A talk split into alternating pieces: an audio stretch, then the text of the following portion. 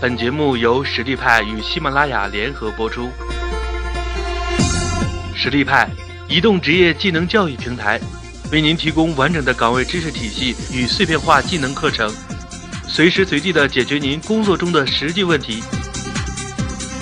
微信搜索“实力派”服务号，参与更多的职场直播课程，与老师实时互动答疑。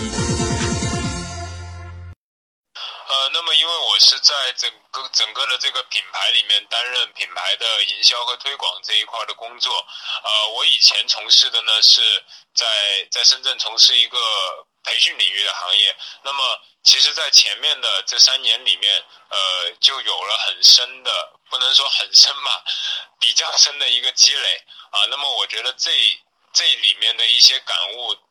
对我之后的创业以及在做营销这个事情上面给了我很大的帮助。那么我总结了一下，我觉得主要有三个很重要的点。第一个是深度的去了解、理解，应该说是理解自己的产品。第二个是呃深度的洞察你这个深度的洞察你的用户的需求。第三一个呢是用和别人不一样的，就是用差异化的方式。拿你的产品和你的用户之间建立一个连接和桥梁。那么我简单解释一下，首先理解自己的产品，为什么我说是理解不是了解呢？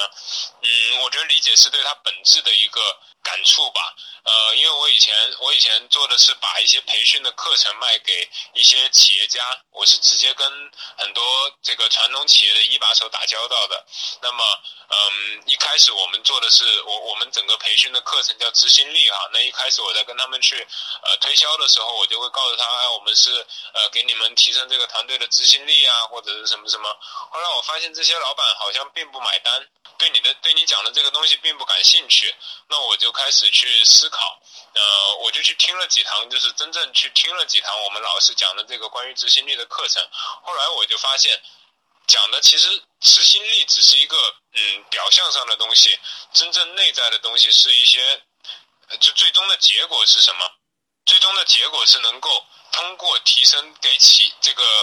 通过培训，给整个企业的团队提升他们的执行力，通过提升执行力来提升整个企业的管理水平，提升了管理水平，再往后的结果是降低了企业的运营和管理成本，同时提升了员工的工作效率。在这样一个情况下，它的利润，它的这个工作效率增长了，意味着它的利润增长了，它的管理成本节约了。意味着它能够省出更多的钱，那此消彼长的情况下，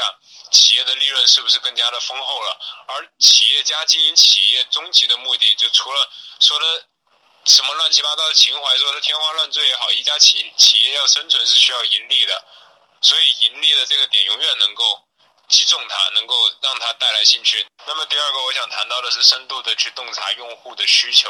呃，其实上一点。也也也涉及到了一些，就像我会谈到说，用户呃这个企业家他们真正对呃对一个对他们企业的需求，不是说我希望这个团队的执行力提升，执行力只是表象，用户这个企业家啊，我们就是把企业家当成当成当时的用户了，他们的真正需求是什么？就是增加企业的利润和降低企业的成本，这个是他们的真实的需求。所以，当我们在有了这个。有了对用户的需求有了深度的洞察和了解之后，不管你说的也好，还是如何你去设计你的产品也好，你会更能够戳准用户的痛点。那么之后我再分享到我们自己做的现在的这个品牌和产品的时候，我们也会我也会跟大家谈到，就是怎样去呃深度的洞察我们的潜在用户的需求。那么第三一块，我觉得也非常重要，就是如何让我们自己以差异化的方式。把我们的产品和用户之间建立起一个桥梁和连接。那么试想一下，如果说我们的产品和别人的产品没有太大的区别，是同质化的，用户又是同一群用户，然后别人用惯的一个手法，或者像像我们目前行业处于的这样的一个状况，传统企业用惯的一些方法，像什么七度空间、A、B、C，他们是怎么把市场做起来的？如果这个时候我也去套用同样的方式，我有可能把这个市场做起来吗？完全没有可能。为什么？因为这是你是在别人的一个创造的一个世界里面去玩，然后你想在别人的地盘用同样的方式打倒别人，这是不可能的。所以说，用差异化，差异化，我反复强调的会是一个产品也好，营销上面的一个差异化，我觉得这点非常的重要。OK，那么正是有了这三点的支撑呢，让我之后可能在做起营销上面，在运营轻生活这个品牌上面，呃，给了我很大的一个帮助和内在的支撑。那么，嗯，我简单跟大家介绍一下轻生活这个品牌。轻生活这个品牌呢，是从二零一三年年底开始筹备的一个项目，那么一直到了一四年的七月一号才正式上线。呃，也在同年的年底呢，拿到了天使轮的融资。完了之后，在一五年的十一月，就去年的十一月份，我们推出了第三次的这个迭代的产品，然后当月也拿到了新的一轮就 Pre A 轮的融资，啊，那么轻生活这个品牌未来想要打造的其实是一个个人护理类的品类的一个品牌，啊，而不是不仅仅是一个卫生巾的品牌。目前呢，我们选择的是以卫生巾这样一个产品来作为市场的切入点。呃，那每当我跟新朋友在一起聊天，聊到说啊，我现在在做这么一个卫生巾的项目的时候，他们第一反应就是，哎，你一个大男人为什么会想到做做卫生巾这样一个东西？嗯，那实际上，说实话，我们一开始并没有想好，我们就要就要去做一个卫生巾品牌。那个时候确定的是什么？我们想做一个品牌。啊，想做一个嗯有调性的我们自己喜欢的一个品牌，而不是那些嗯很传统的，但是又感觉就是没有灵魂的一个一个品牌。嗯，可能有很多商品在我眼里看来，他们他们运作商品或运作品牌的方式是在把它当成一门生意来做。嗯，但是我们自己在运营这个品牌的时候，我们是希望能够运营呃这个运呃这个嗯培养出一个。嗯，像培养自己孩子一样培养出一个这样的品牌，我们总希望说，如果有一天能够走在大街上，我们能这个呃熙熙攘攘的路上，然后从我旁边有一个人跟我擦肩而过，啊，我能够看到他手上那个拿着我们的呃品牌的东西，然后他跟他的朋友，呃，可能从能能能够从他们的表情上面能够看得出他们对这个东西十分的喜爱，啊。但是我从他们身边走过，可能他们并不知道，哎，我就是这个品牌的呃创造者。那我觉得这个本身是一件特别有意义和特别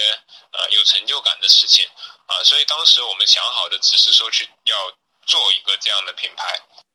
呃，那当时呢，我们给自己定了两条铁律啊，定了两条铁律。第一个是这个东西必须要足够的好用。第二个是这个东西必须要足够的好玩儿。什么叫好用呢？好用的标准是这个东西只要你一用上去，